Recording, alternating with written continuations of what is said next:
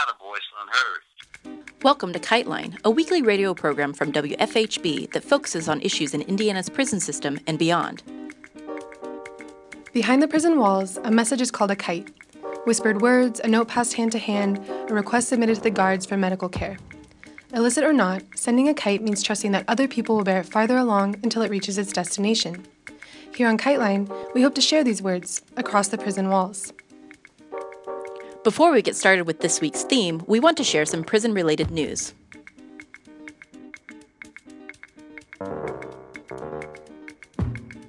According to Truthout, a new report by the Prison Policy Institute called The Gender Divide Tracking Women's State Prison Growth indicates that Indiana is one of eight states in which the women's prison population is continuing to increase, though the men's prison population has decreased.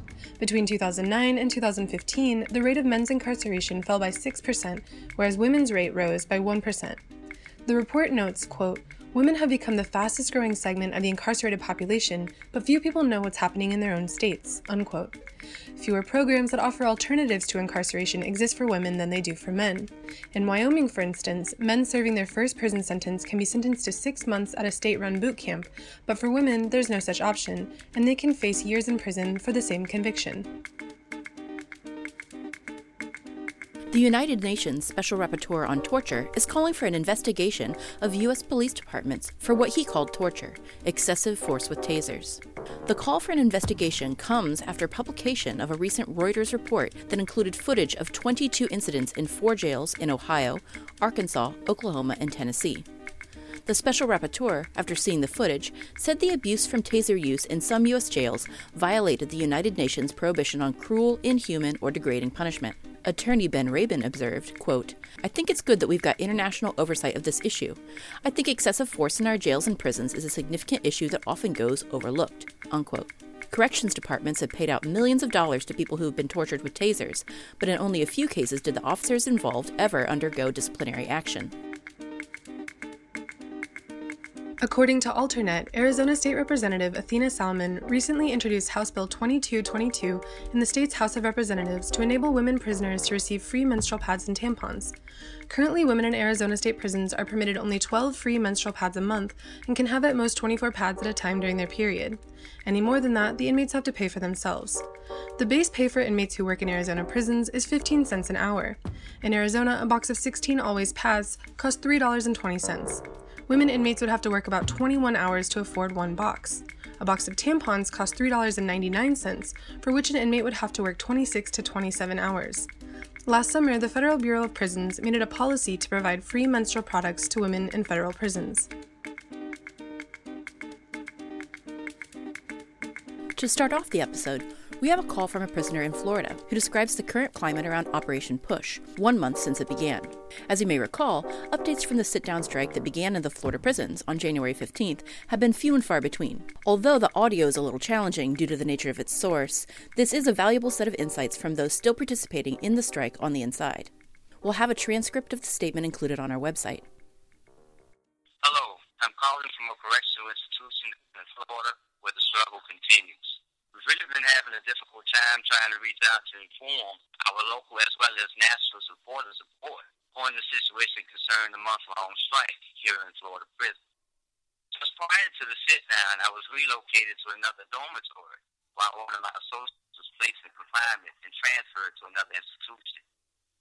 Florida Department of Correction undermined the strike's efforts from the very beginning by moving and relocating all the inmates that work in the food service department into one dormitory to prevent other inmates who are participating from threatening and committing violent acts against them.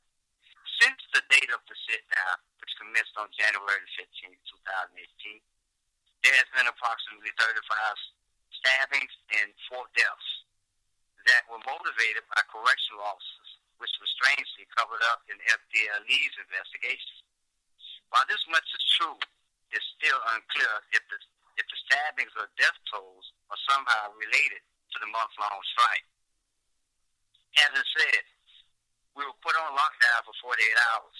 The institution called in extra guards, and they searched down each dormitory for drugs, knives, and namely cell phones.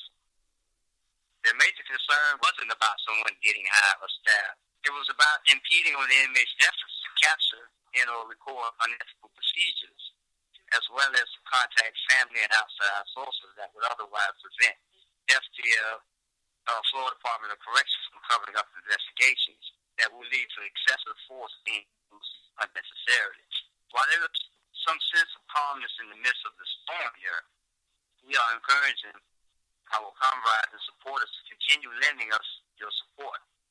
However, we must step our game up as we continue to drive the main issues home, which are to bring back Florida parole system to give individuals a meaningful opportunity to be rehabilitated, as opposed to just locking a person up and throwing away the key. To institute a minuscule payment for inmates' work performance. Florida Department of Correction has and is currently taking advantage of Florida inmates by taking earned gain time away for illegitimate reasons thereby causing the average inmate to spend 100% of his or her sentence, regardless of their sentence to structure allocated by the court.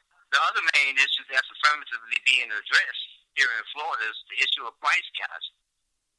This is a touchy subject with the inmates here, simply because it's not our money uh, that's that's actually being price gouged. The money belongs to our family, friends, and loved ones, and namely supporters. Uh, the flip side of this is how Florida Department of Correction, are agents to Trinity and Access, are using inmates to commit the furtherance of fraud by conspiring to swindle and extort the very people who we depend on for canteen and health comforting items. These are white collar criminal acts uh, being committed and perpetuated. These sort of people must be held accountable we are currently mobilizing our strategy to join in the upcoming June 18th protest, which calls 3 million inmates to unify collectively to send a powerful message to the government of the United States. A voice locked up is not a voice unheard.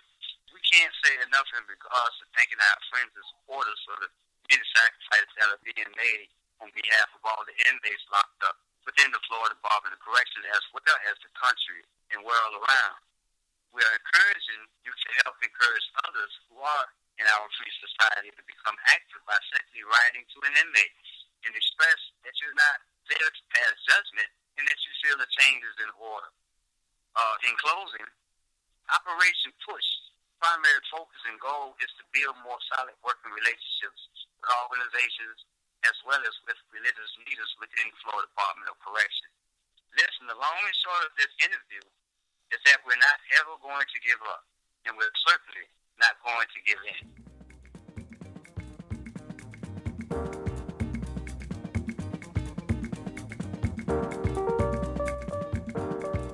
And now, we return to the history of black radicalism within the prison system. You can hear more from Dr. Micol Seigel and Dr. Garrett Felber about this in last week's episode. Earlier, the prisoner reporting on Operation Push, the sit down strike in Florida's prisons, mentions being transferred to a different area in order to prematurely stifle the strike's effectiveness. Felber helped situate this repression today by speaking about punitive transfers as a means of punishment in the 50s and 60s. These were made in order to separate prisoner activists from one another, but actually led to the spreading of the Nation of Islam within the prison system. They further explore the way repression and activism function in tandem, and more about the evolution of black radicalism inside prisons and its relationship to the civil rights movement, ending with how the Nation of Islam struggles impact us today.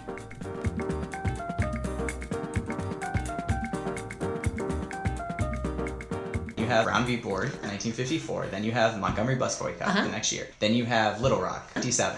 Desegregation um, of public schools. Yeah, you have this tremendous swell in especially the southern wing of the civil rights movement. Uh-huh. The Nation of Islam largely is, you know, doesn't see desegregation as a principal aim. And this goes back to the 40s that they don't see the value in integration. They critique it as resting on a framework of white supremacy that somehow black people are just trying to integrate into you know what Malcolm would call the burning house. We need our own space. And and this is I think one of the central misunderstandings of the Nation of Islam is something that Malcolm spends the last 5 years of his life rhetorically trying to parse out for people is the difference between segregation and separation. So, so many people in that time and now talk about the Nation of Islam being in favor of segregation. And he says over and over, no, we're as much for sort of integration as any other integrationist, but we want separation, which is voluntary and not forced upon us.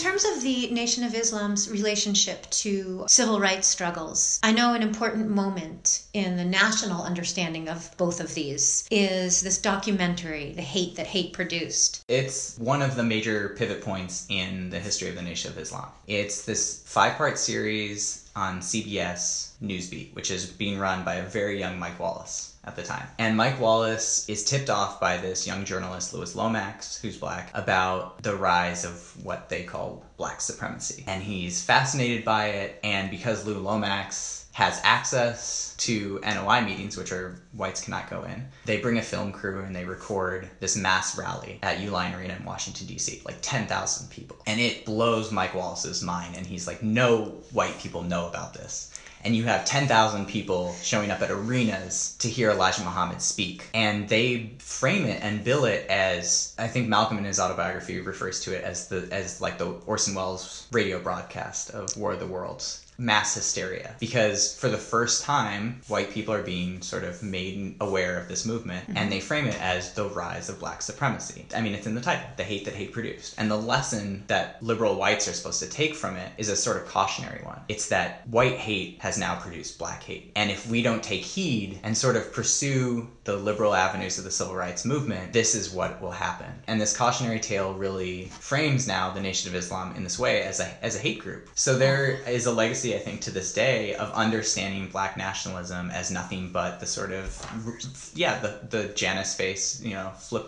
side of the KKK, the White Citizens Councils. That's how it's talked about after this documentary. I think the concept of reverse racism begins in this period. It's it's the point at which now white people can understand, and I think it's compelling to mm. liberal whites to say, "Oh, well, this isn't something that's racially distinct to me. Black people are capable of racial hate as well." it gives a set of tools and language to mm. something that people were grappling with, and it's deeply appealing.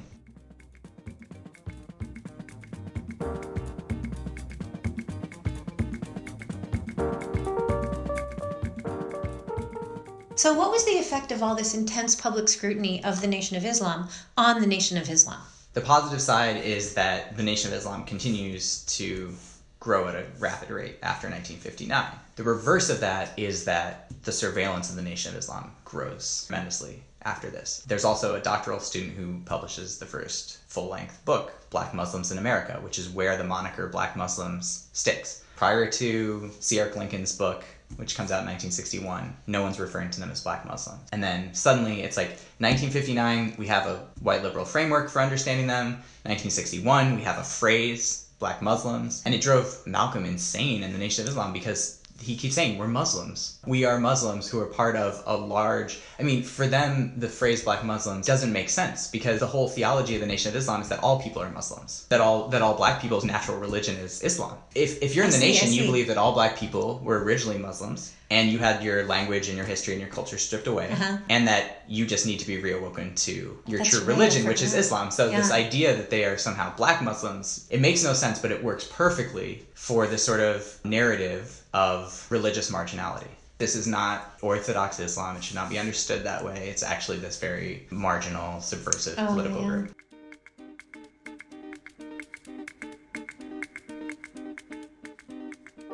So, members of the Nation of Islam were getting intensely repressed in prisons because they were filing lawsuits about religious questions. They wanted east facing cells and Qurans with Arabic translations and no pork in their diets and so on. Now we're in the like early 1960s and they are being intensely repressed, filing these lawsuits. And what happens as a result of their lawsuits? Do they win any of the things that they're asking for? And do they collaborate with other radical prisoners on the inside? a lot of things happen in this moment. One of them is exactly what you point to, which is the relationship between repression and activism. That's something I refer to as the dialectics of discipline. And I think it's really helpful in thinking about the way in which these two things are always working in tandem. So backlash, you have these like people make an argument that something has, you know, the civil rights movement did this, and then there's this backlash, and we have mass incarceration, that uh-huh. sort of thing. Right. I think dialectics of discipline is a way to understand on a really minute scale how activism and right wing repression is uh-huh. happening, and it's not these massive sort of this pendular swing. No, yeah, it's a constant. Like a new epoch, but it's actually at the granular level,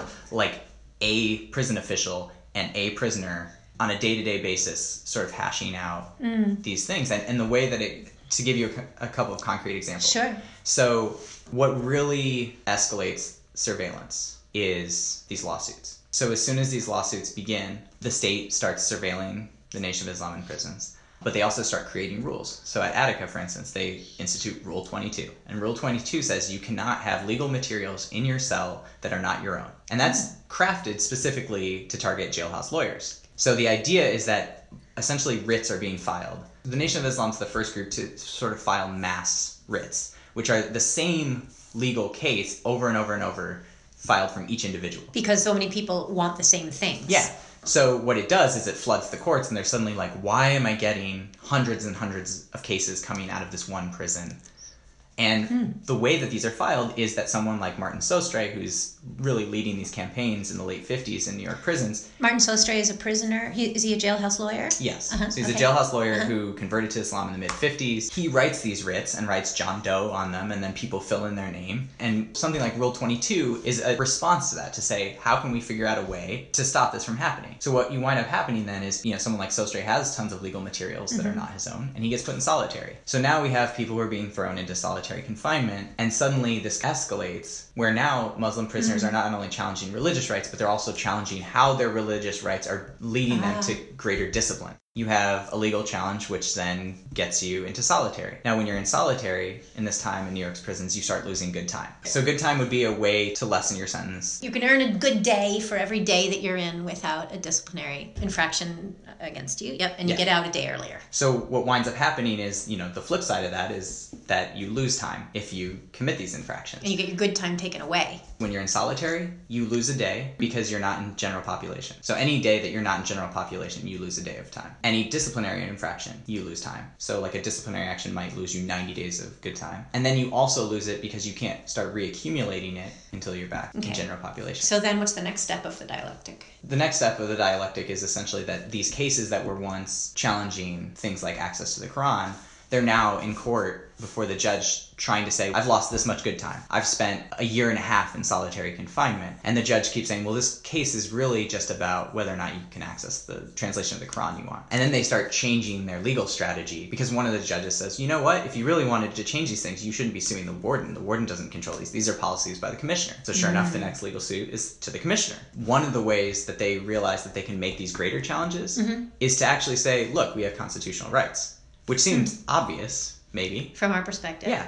But prior to this period, it was sort of common sense to the judiciary that issues of prison discipline and administration were not within the bounds of the legal branch. Those were things for wardens and commissioners and The judiciary, judges, courts kept their hands out of prison practice. yeah, it's literally called the hands-off period. But that period ends? It ends in 1964 with Cooper v. Pate, which is a case filed by a Muslim prisoner in Illinois. And it becomes a U.S. Supreme Court case? Cooper Yeah. v. Pate is a Cooper Supreme v. Court case? Pate is one of the first major legislative victories of the prisoners' rights movement. And what it does is it opens up this whole other realm, which is that if prisoners do in fact have constitutional rights, there are all sorts of constitutional infringements that prisons Wow. bring about. So Cooper v. Pate, this really foundational Supreme Court case, concludes from the Constitution that prisoners have constitutional rights. Yeah. And that was unprecedented, and that came about as a result of lawsuits by members of the Nation of Islam.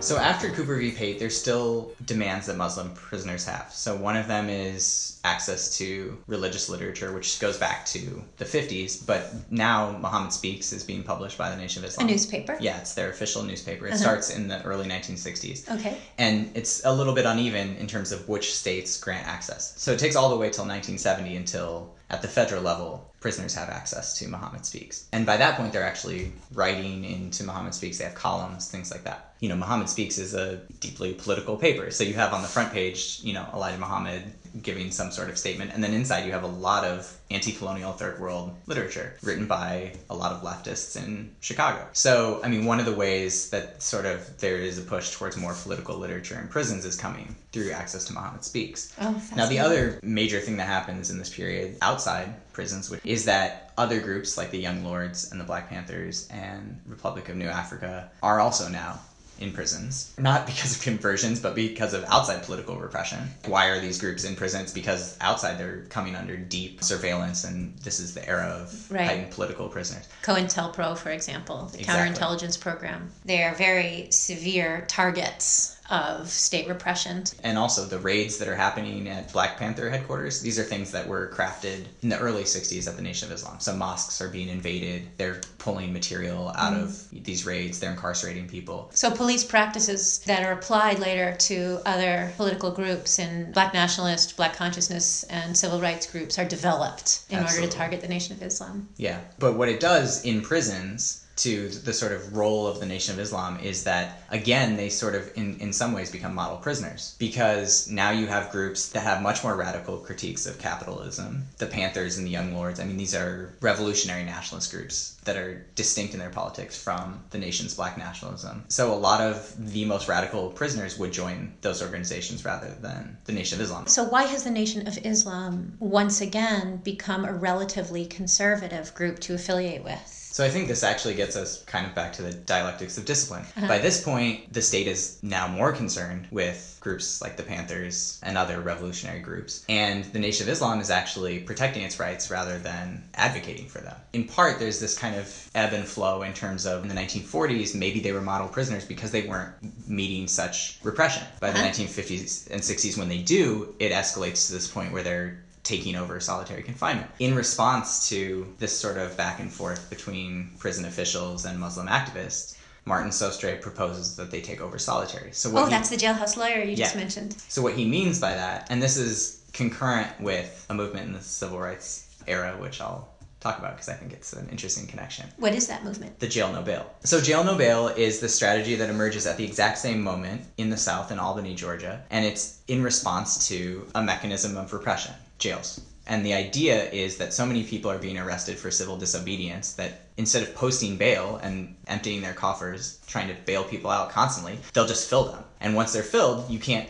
jail people anymore, right? That's right. the dialectics of discipline in the South is that Chief Pritchett down there starts mobilizing other jails, county jails. So when his fill up, he starts shipping people out to other jails. So that's what's ha- happening in Albany, Georgia. At the same time, Martin Sostre proposes look, each time we have a religious infraction or something like contraband in our cell or whatever, we get thrown in solitary. So instead of consistently getting thrown in solitary, seeing it as punishment, and then coming back, why don't we just purposefully get thrown in solitary? And the parallel, I think, is is pretty obvious in the sense that there's nothing more jail-like in a prison than solitary. I mean, that's what solitary is. It's jail within a prison. So the idea is that you take the sort of principal form of repression, which is solitary in a prison, and you make it a site of activism. And you mm. say, look, this is actually where we want to be. We want to fill solitary confinement with Muslim prisoners. And the state has to go, okay, if solitary becomes filled with Muslim prisoners, then we've got new problems. One is we can't put anyone else in solitary. The second is that we've created this hotbed of activism in solitary. Like we've isolated them from the rest of the population, but now they're all in solitary.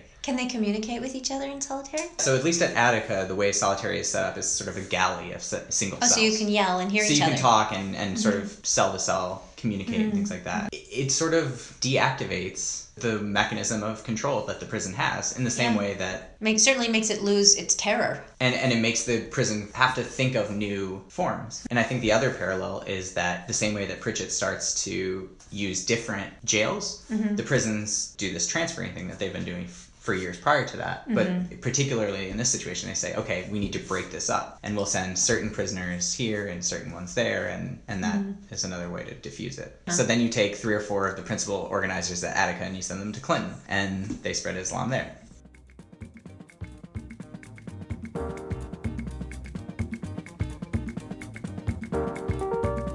After the takeover of solitary, which is very radical. The Nation of Islam once again becomes less radical because they are more interested in conserving what they have. It's the true meaning of conservative, right? They have won certain rights and they're working to conserve them. It's a really interesting circle that you describe. It hits home for me the way that politics are really contextual. It isn't that the Nation of Islam has always been a conservative force, it really is what is the relationship between any given group and its broader context that determines the political valence uh, of their activism. And and you could argue that the the nation's politics are incredibly consistent from World War II through Attica. They're fighting for many of the same rights. Their analysis of the US nation state is absolutely consistent throughout that period. But what's contextual is the place that they play in a in a given space Yep. and time. So, what do you think are the legacies of this history of the Nation of Islam in U.S. prisons from the 40s to the early 70s for our time? So I think one is something that we touched on earlier, which is the understanding of black nationalism as reverse racism. I think that that continues with us to this day. We constantly see Black Lives Matter and right wing of racism, yeah, mhm. a- as as sort of a hate group.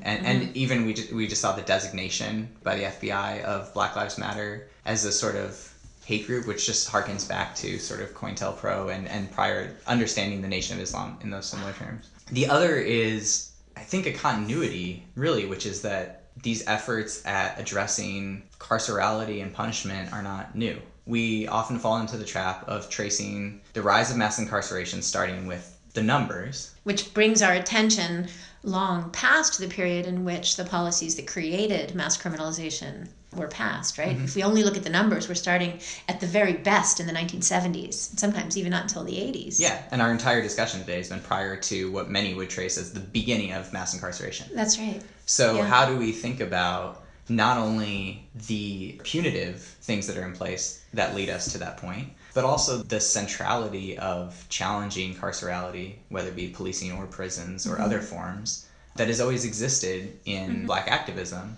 that we now sort of are seeing as like the struggle of our time. And, and it's really been this thread. There's a real constancy in prisoner resistance. Yeah.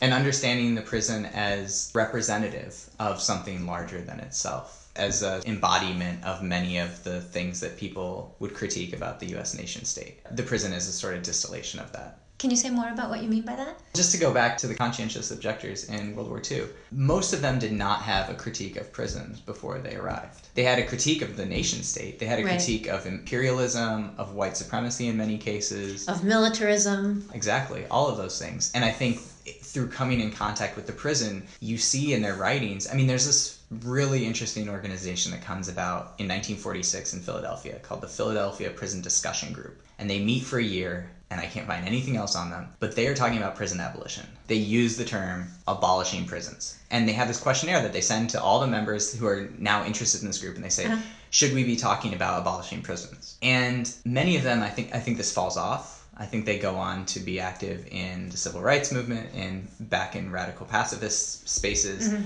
But their encounter with incarceration led them to apply the critique that they have of these other forms uh, and ways in which the US nation state enacts violence against its citizens and the world to understand the prison in that context. And I think we shouldn't shy away from the fact that not only are prisons not transhistorical, as Angela Davis kind of begs us to think about, that these are not things that have no origin point and thus no end, but that the organizing against them also has this rich history that we can draw upon and, and feel comforted by.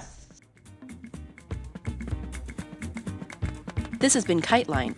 Anyone affected by the prison system in any form is welcome to write us via our P.O. Box, KiteLine Radio, P.O. Box 2422, Bloomington, Indiana 47402. Are you or someone you care about affected by the prison system? You can call us to record a message to be played on the air at 812 269 2512, or you can use this number to record a message to a loved one behind bars. You can hear previous episodes of our show or get more information on the prisoners or stories covered on KiteLine at our website, kitelineradio.noblogs.org. You can also find our podcast on iTunes. KiteLine is intended as a means of communication between people across prison walls. We are not responsible for all views expressed on the program. WFHB, its contributors, or any affiliates airing this program are not responsible for the views expressed on the show. Join us every Friday at 5:30 p.m. for more stories, news, and insights about the impact of prison on our communities. Thank you for listening.